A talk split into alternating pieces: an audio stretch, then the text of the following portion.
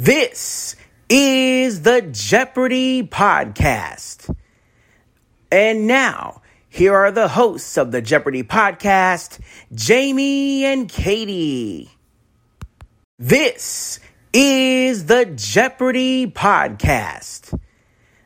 And now, here are the hosts of the Jeopardy podcast, Jamie and Katie.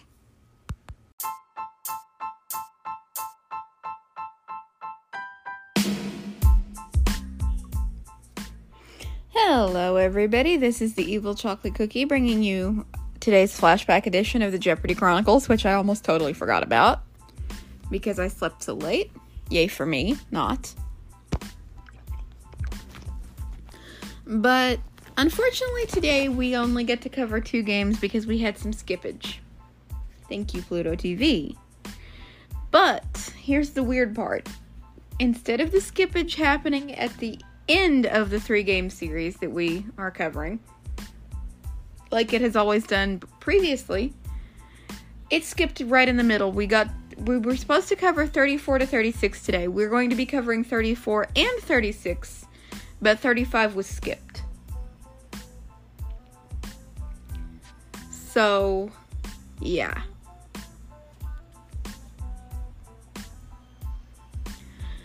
But that's what happened with this situation.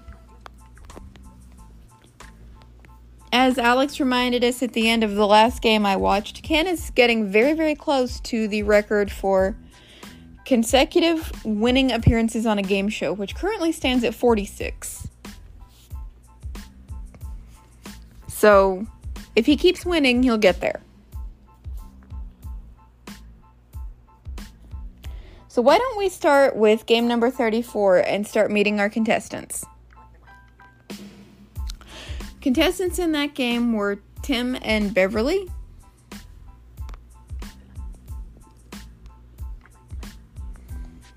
and this was another one of those games where Ken is just being an Energizer Bunny because he kind of took off with it.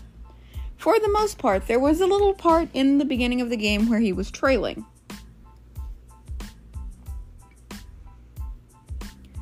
But it didn't last.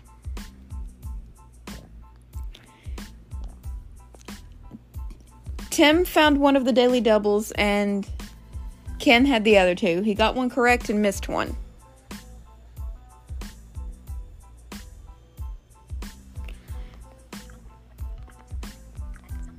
And if you folks will give me just a minute, I have to step away from the microphone, so I will be right back.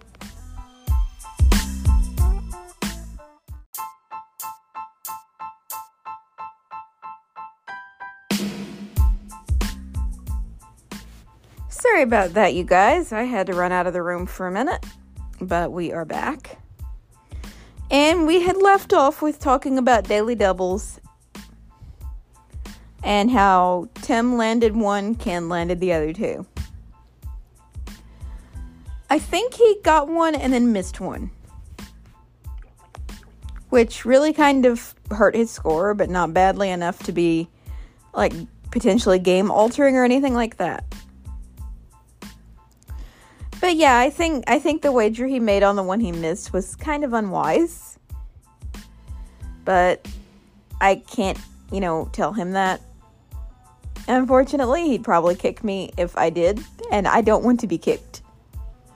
So, yeah, Ken, if you're listening to this, there's your indirect note that some of those wagers have been very unwise in the past. So, nyeh. I love you anyway. Don't take that the wrong way. Please. Sorry, I'm silly. When we got to Final Jeopardy, only Ken was correct. And largely recouped the money he lost on that daily double. So in the end, it wasn't a game-altering screw-up, but the wager was kind of unwise. So, yeah, there was that. Game 35, as I told you at the beginning of things, got skipped on us. So we're going to have a big hole in the middle. I'll have to add that to my list of 15, 21,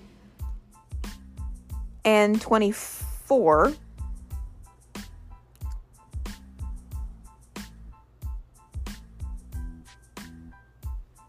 I don't think we've had another skippage. Aside from those three, I'll have to go back and check. But I think those have been the only three besides 35. Hopefully we don't have any more skippage, because that's kind of annoying. But at any rate, let's get into game number 36. The contestants in that game were Art, Lisa, and of course Ken. I don't know if I mentioned Ken earlier, but I should have. If I didn't, I fail. Let's just say I fail and be done with it. Ken took off like a lightning bolt at the start of the game, landed the daily double fairly early, bet most of his money, and fortunately got this right, and had $9,000 before we even went to commercial break number one. So, yeah. He slowed down slightly during the rest of the game, but not too much. Once the other contestants got into the groove of the game, they did ring in quite a bit. Ken got one of the other two daily doubles, and Art got the other one. What? Wait, was it? No, it wasn't Art. It was Lisa. I fail. How I didn't realize that. How I messed that up, I don't know. But the reason, and I remember now that it was Lisa who got it, is because she found it on the very, very last clue, bet everything, and missed it, thereby essentially kicking herself out of Final Jeopardy. Because if you don't have any money, you can't play Final Jeopardy. But in Final Jeopardy, both of the remaining contestants were correct. And Ken made his normal small wager, but it really didn't matter because he basically had the game in the bag anyway. I would like to point out also that as of now, Ken has taken the highest winnings on Jeopardy spot away from Brad at this point. So, yay for Ken. I don't dislike Brad near as much as I used to. I used to think Brad was obnoxious, but I don't anymore because I've watched him on other stuff and I've learned a little bit more. And I realized that it's just kind of the way he sounds with certain things he says that makes him seem obnoxious. But if you spend a lot of time watching him, he's not really all that bad. But we're not here to talk about Brad now, are we? But at any rate, that's our flashback for today. I'm sorry for the random break in the middle. You won't notice it on the recording. Well, you wouldn't have noticed it on the recording if I hadn't said anything. But I think I may put a break segment in just to show... Actually, no, I can't do that because my thing will scramble. But I was going to put like the Jeopardy music in just to show that we had to take a break. But I can't do that because then I'd have to rearrange segments and they don't always like to play ball. So I'm going to sign off of this. I should be back sometime tonight with new content. I'm not exactly sure when. After this, the schedule should smooth back out. But before I forget, because I almost did forget, Thursday night I have a meeting, so I will be late.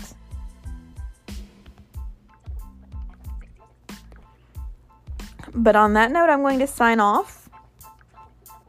I'm going to say thank you for tuning in. I will see you at some point later. And as Alex would say, so long, everybody.